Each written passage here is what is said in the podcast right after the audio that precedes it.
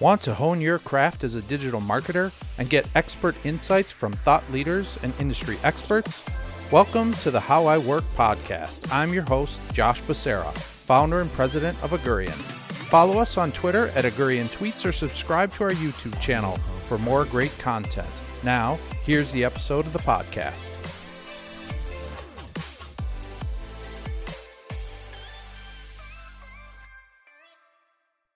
Hi, everybody. This is Josh Becerra from Augurian. I'm here with Bryan Clayton, founder and CEO of GreenPal. Thanks for being here, Bryan. Josh, great to be on your show. Thanks for having me on. Yeah, this is awesome. So, uh, you have a, a great story, uh, kind of started as a service business, moved into software as a service. So, why don't you just tell us a little bit about your story? Yeah, I'm co-founder, CEO of a company called GreenPal, which is like a Uber, but for lawn mowing. So if a homeowner needs to get their lawn mowed, rather than calling around all over Facebook or Craigslist, just download our app, pop your address in, and you can hire somebody to come mow your yard right through our app. And GreenPal is a 10-year overnight success. My two co-founders and I have been at this for about uh, about a decade. Yeah. And now, now we're nationwide in the United States. Anywhere in the United States with uh, a, a, city or town over 50,000 people, we've, we've got service providers. And you can order lawn mowing services uh, by pushing a button anywhere in the United States. Over 300,000 people use the app to get their lawn mowed. That's amazing. And uh, the first few years were, were, were challenging, uh, getting the marketplace going, getting the app going, but we stuck it out. And I think consistency and not giving up is just is just how we've gotten to where we are. Yeah. Uh, before GreenPal, I actually had a lawn mowing business. I, I, ran a landscaping company for 15 years. I started uh, mowing yards in high school as a way to make extra cash, and little by little grew uh, one of the larger landscaping companies in the state of Tennessee where I live. And sold that business in 2013 after getting it over 10 million a year in revenue. It had like 150 employees. And after I sold it, I took like a year off, got bored, thought, what am I going to do with my life now? And I decided to start this company, GreenPal. And so yeah. here we are, 22 years in, in, in one industry. Wow. Yeah, that is like the coolest story. And I think this like you you talked about it a little bit, but like this transition that you made from kind of a a service-based business, which sounds like it was super successful. You had an exit, that's great. But you went from kind of like this blue collar business to like this tech-enabled marketplace business. Like how, how did that transition go for you? Like what did you learn from that? Well, it, I was seduced by naivete. Uh, so I, th- this is the common misconception that a lot of people uh, in the analog world, I guess you could say, have, and I certainly had it. Uh, I built uh, a, a, large landscaping company. It was like organized chaos every day. Uh, over 100 employees. It was a hand-to-hand combat every single day, and it was challenging running that company. And when I sold it, I thought, whew, that was really tough. Uh, I don't ever want to do that again. Yeah. Uh, and then I thought, man, you know what would be really cool is a, is a software business, uh, one that you know you just have bits and and bytes, and you don't have atoms, you don't have people, and and uh, be a lot easier, uh, be a lot less headaches, and mm-hmm. and that's what I really want to do, because all those guys are getting rich, and yeah. and uh, that's what I'm going to go do, and and uh, no boy, headache. I didn't know. Uh, yeah, no headaches. boy, I didn't know what I didn't know. Uh, well, quickly was confronted. Uh, so I had the idea for uh, an app should exist to, to make it easy just to order a lawn mowing service. And I didn't really understand how challenging that that was going to be to build that. And as it turns out, my second company, GreenPal, has been 10 times harder than my first yeah. company, uh, 10 times more challenging, uh, which is great because it, it has caused me to level up, caused me to grow, caused me to evolve, learn new things I never would have learned. So I like that. But um, I hear this a lot uh, from, from new founders. It's like, oh, you know, I just want a business like yours where it's just all software driven. I don't have all these headaches. And it's like, that's not, not actually how it is. It, it actually yeah. is a lot harder than it looks. Yeah. So, um, you know, one of the things that you talked about when we were prepping for this was um, how second time founders think differently than first time founders, right? So, you know, you you had your successful first business, you got into your your second business. So, can you tell me a little bit about those thoughts that you have about the difference between first time and second time founders since you just kind of touched on that? Yeah, you uh so so this is something that confronts you and surprises surprised me uh, when I was building GreenPal. You you the first first time founders worry about product. Uh, second time founders worry about distribution. Mm-hmm. And so what I mean by that is is like if you build it, they will not come. And and you think about like as a first time founder, you worry about like what the product should look like and what kind of problem you're solving, and you really like obsess over these details. Yeah and then you launch it and then you then you realize it's like pushing on a string to, to get anybody to try it to use it. Uh, and nobody gives a crap about what you've just spent a year building like right. and they don't care how well it's designed. And and actually what you come to understand is distribution and marketing and getting awareness around the product and getting people to try it and use it and keep using it is actually 10 times harder than just building the product in the first place. Yeah. And and so if you've done this and gone through all of that pain as a second time founder you start to really uh, over index you over index on distribution than product. And so right. it's like okay yeah i know you have this product idea that's great but what is the uh, innovation around around driving people to the product? That's what i care about because if we can't solve that then none of the other stuff matters. And and i see this a lot. And so second time founders know that like okay distribution is is is more important than than product is. And and so you see like for example, I was talking to a guy who who, who started a, marketplace around uh, uh, connecting people with roommates, and the first thing he did was he started building up Facebook groups in major cities that he wanted to launch his service, and he spent like three years building up like a Facebook group in St. Louis with eighty thousand people, a, a Facebook group in Seattle with hundred thousand people. Yeah. Then so now he's got distribution. So now he can layer in whatever little app that he has to get it in front of eyeballs. That's the right way to go about doing these things. And, yeah, and if you've kind of gone th- gone through the fire of trying to get people to try your new product, you understand. Start with distribution first, then then build the product. Yeah, love that. That is uh, great, great advice. So, um, talking about distribution, I know you're a big believer in like this one channel approach. Um, so, can you talk about that philosophy and like what what the one channel approach is for you? I think as a new founder, new startup, a new burgeoning company, particularly if you're going to be self-funded, uh, you got to be you got to do two things. You got to be the best in the world at whatever your problem solution is, you have to be the best in your market at that 10 times better than the other solution. Like for instance for us for green GreenPal we are just the best way in the united states to get a basic lawn mowing service. Yeah yeah yeah. It's so much easier than, than any other.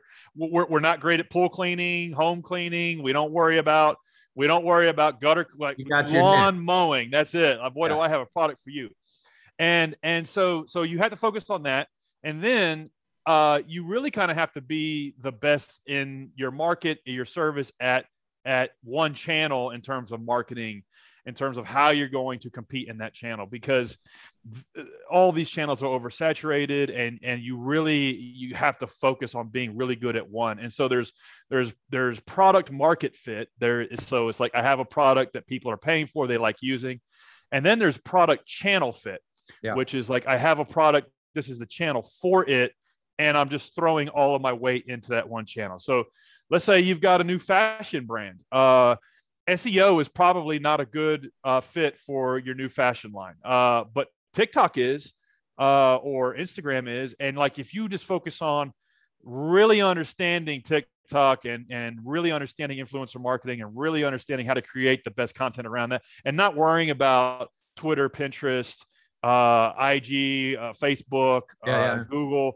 just really focus on the one then you can you can create some traction and learn and iterate from there. The problem is is a lot of new founders try to be like half-ass good at all these things and then they don't get any traction in any of them and they don't they don't win in any of them and then they then they stall and lose they they they, they lose uh, hope uh, because nobody nobody's trying the product. So really try to test and then invest in what the best ch- uh, channel is and go all in on one channel is my philosophy. Now now, if you're like, you know, $10 million plus in, uh, five years plus in, maybe you've raised a bunch of money. You know, you can have different teams on different things. Maybe, maybe that evolves, but in the early days, you're really going to have to focus on one channel.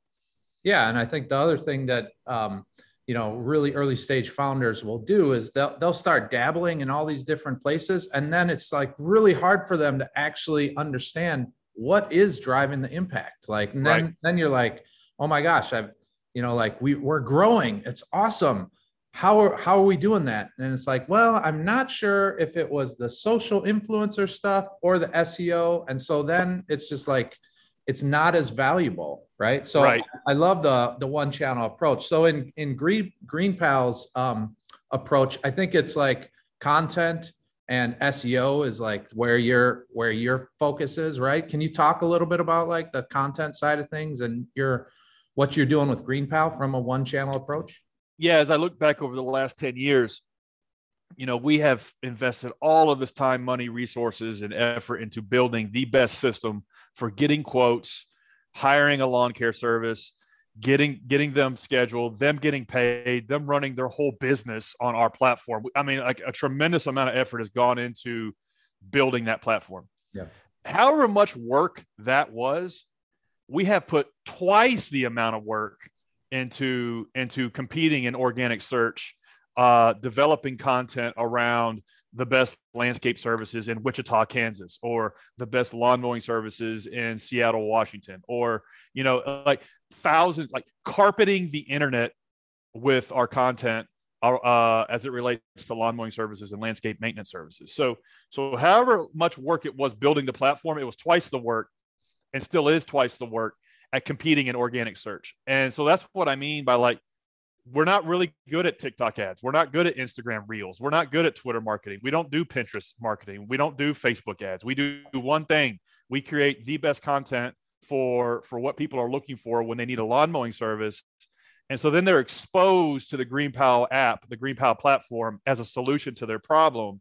And that's inbound marketing 101. And, and that's what we do. And so and so uh, we try to look at the exhaust that the platform creates and then use that uh, uh, to create content around uh, what are the best lawn mowing services in Buffalo, New York, and and surface that information to people when they're looking for a lawn mowing service in Buffalo. So that's our strategy. That's what we've done for a decade, and and that's how we get over half of our users. The other half come from word of mouth, and it works for us. And we're we're just going to keep doing that until we reach the end, which it doesn't. We haven't reached the point of diminishing returns yet.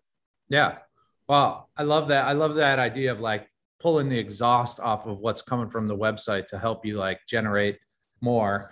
And hopefully like this goes for every business. This goes for every this, business. Yeah this little piece of content that we're making today is just another drop in that in that bucket right? Yeah yeah. If you have a hair salon there is exhaust leaving the shop that you can use to re- repurpose back into the flywheel to mm get more people into the hair salon yeah. And that's people who come in with crappy hair and leave with great hair. Like that is exhaust from what you're doing every day that you need to be repurposing back into the flywheel in the business. Yeah, love that. So, um, you know, you've got a marketplace, right? So you have all of your lawn service pros that, of course, you need to have a, a fair amount of them to deliver the service, but you also need to like uh, bring in people like me who need that that type of service, right? So you've got like the two-headed monster, which is uh, marketplace. So um, a lot of data, I'm sure. What did you say? Like 300,000 users or something. So you got yeah. a lot of data. So how are you leveraging all that data? Like make some of the marketing decisions, especially with this like context of the marketplace.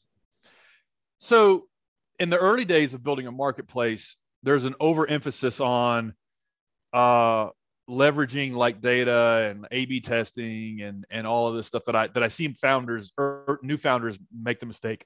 So in a, in an early like you have, you have two customers, right? You have the chicken and egg problem, and the way we kind of got through that was just hand cranking it. Uh, you know, we've got ten vendors in Nashville, Tennessee. We need to get hundred consumers, and nothing else matters until we figure that out. Okay, now we've got that. Let's learn from that, and let's try to get to a thousand consumers and 100 vendors and it's working our way through that mm-hmm. and and and we weren't looking at data we weren't looking at we weren't leveraging data we were like talking to users like it was yeah. and and that was the the playbook for that stage of the game um a mistake i see new founders make is like they have 20 customers and they're doing a b testing and it's like you don't need to do A B testing. You need an order of magnitude more traffic. You need an order of magnitude more people using it. Like you're wasting your time. So, yeah so that's a, one quick point I want to make that like I don't want people to like hear my advice around data and say, "Oh, that's what I need to go do." Take it, take a, a like an analysis of where you're at in terms of like the 10 levels of the game maybe if you're on level one you need to be talking to customers and less less less so worried about the data now that we've got hundreds of thousands of people using the app. You know as we speak right now thousands of transactions happening. Now now it, it makes sense. Maybe we're on level six of the game. Let's look at the data. Let's see what it's telling us. Let's see what happened you know what what is it what does really price mean uh, in terms of, of of people hiring contractors? Is yeah. it the lower the price the, the the greater the the activation or is there a sweet spot? Uh, are we really trying to drive the costs down which was a which was a a hypothesis that we had at one point which turned out to be false okay it's actually it's actually not price it's will the guy show up on the day he's supposed to show up Yep. That is the problem we're solving. And so, and so like we didn't really understand it till we started really looking at the data. It's like, no, actually it's it's people book more and spend more money when the vendor is reliable, not mm-hmm. when the vendor is five dollars cheaper. Yeah. And so that was the insight we got out of like after a, couple thousand transactions. And and uh, we never would have gotten to that point had we not hand cranked it in the early days. So so it's important to know when to like let the data speak when to spend the time and invest into analyzing the data and and then using the data to to drive decision making and how your you know what your value proposition is and where, and where you're focusing your firepower and and that's what you know that's that's how we do it to drive internal decisions and then and, and then we also use data to surface content like if you're looking for great landscaping services in indiana we have a we have a, a resource that shows you by zip code what the average lawn mowing price is per zip code yeah. by county what the average like uh, shrub pruning price is by county and we use our data to to create that content to then generate the traffic to drive more signups so that's kind of like a flywheel you know, yeah. you know transactions occurring uh, data getting created, data being repurposed for content, content creating more homeowners, homeowners signing up, up to use the service, which which creates more vendors, which creates more homeowners. So you, you want to look for that flywheel that you can create in, in your business.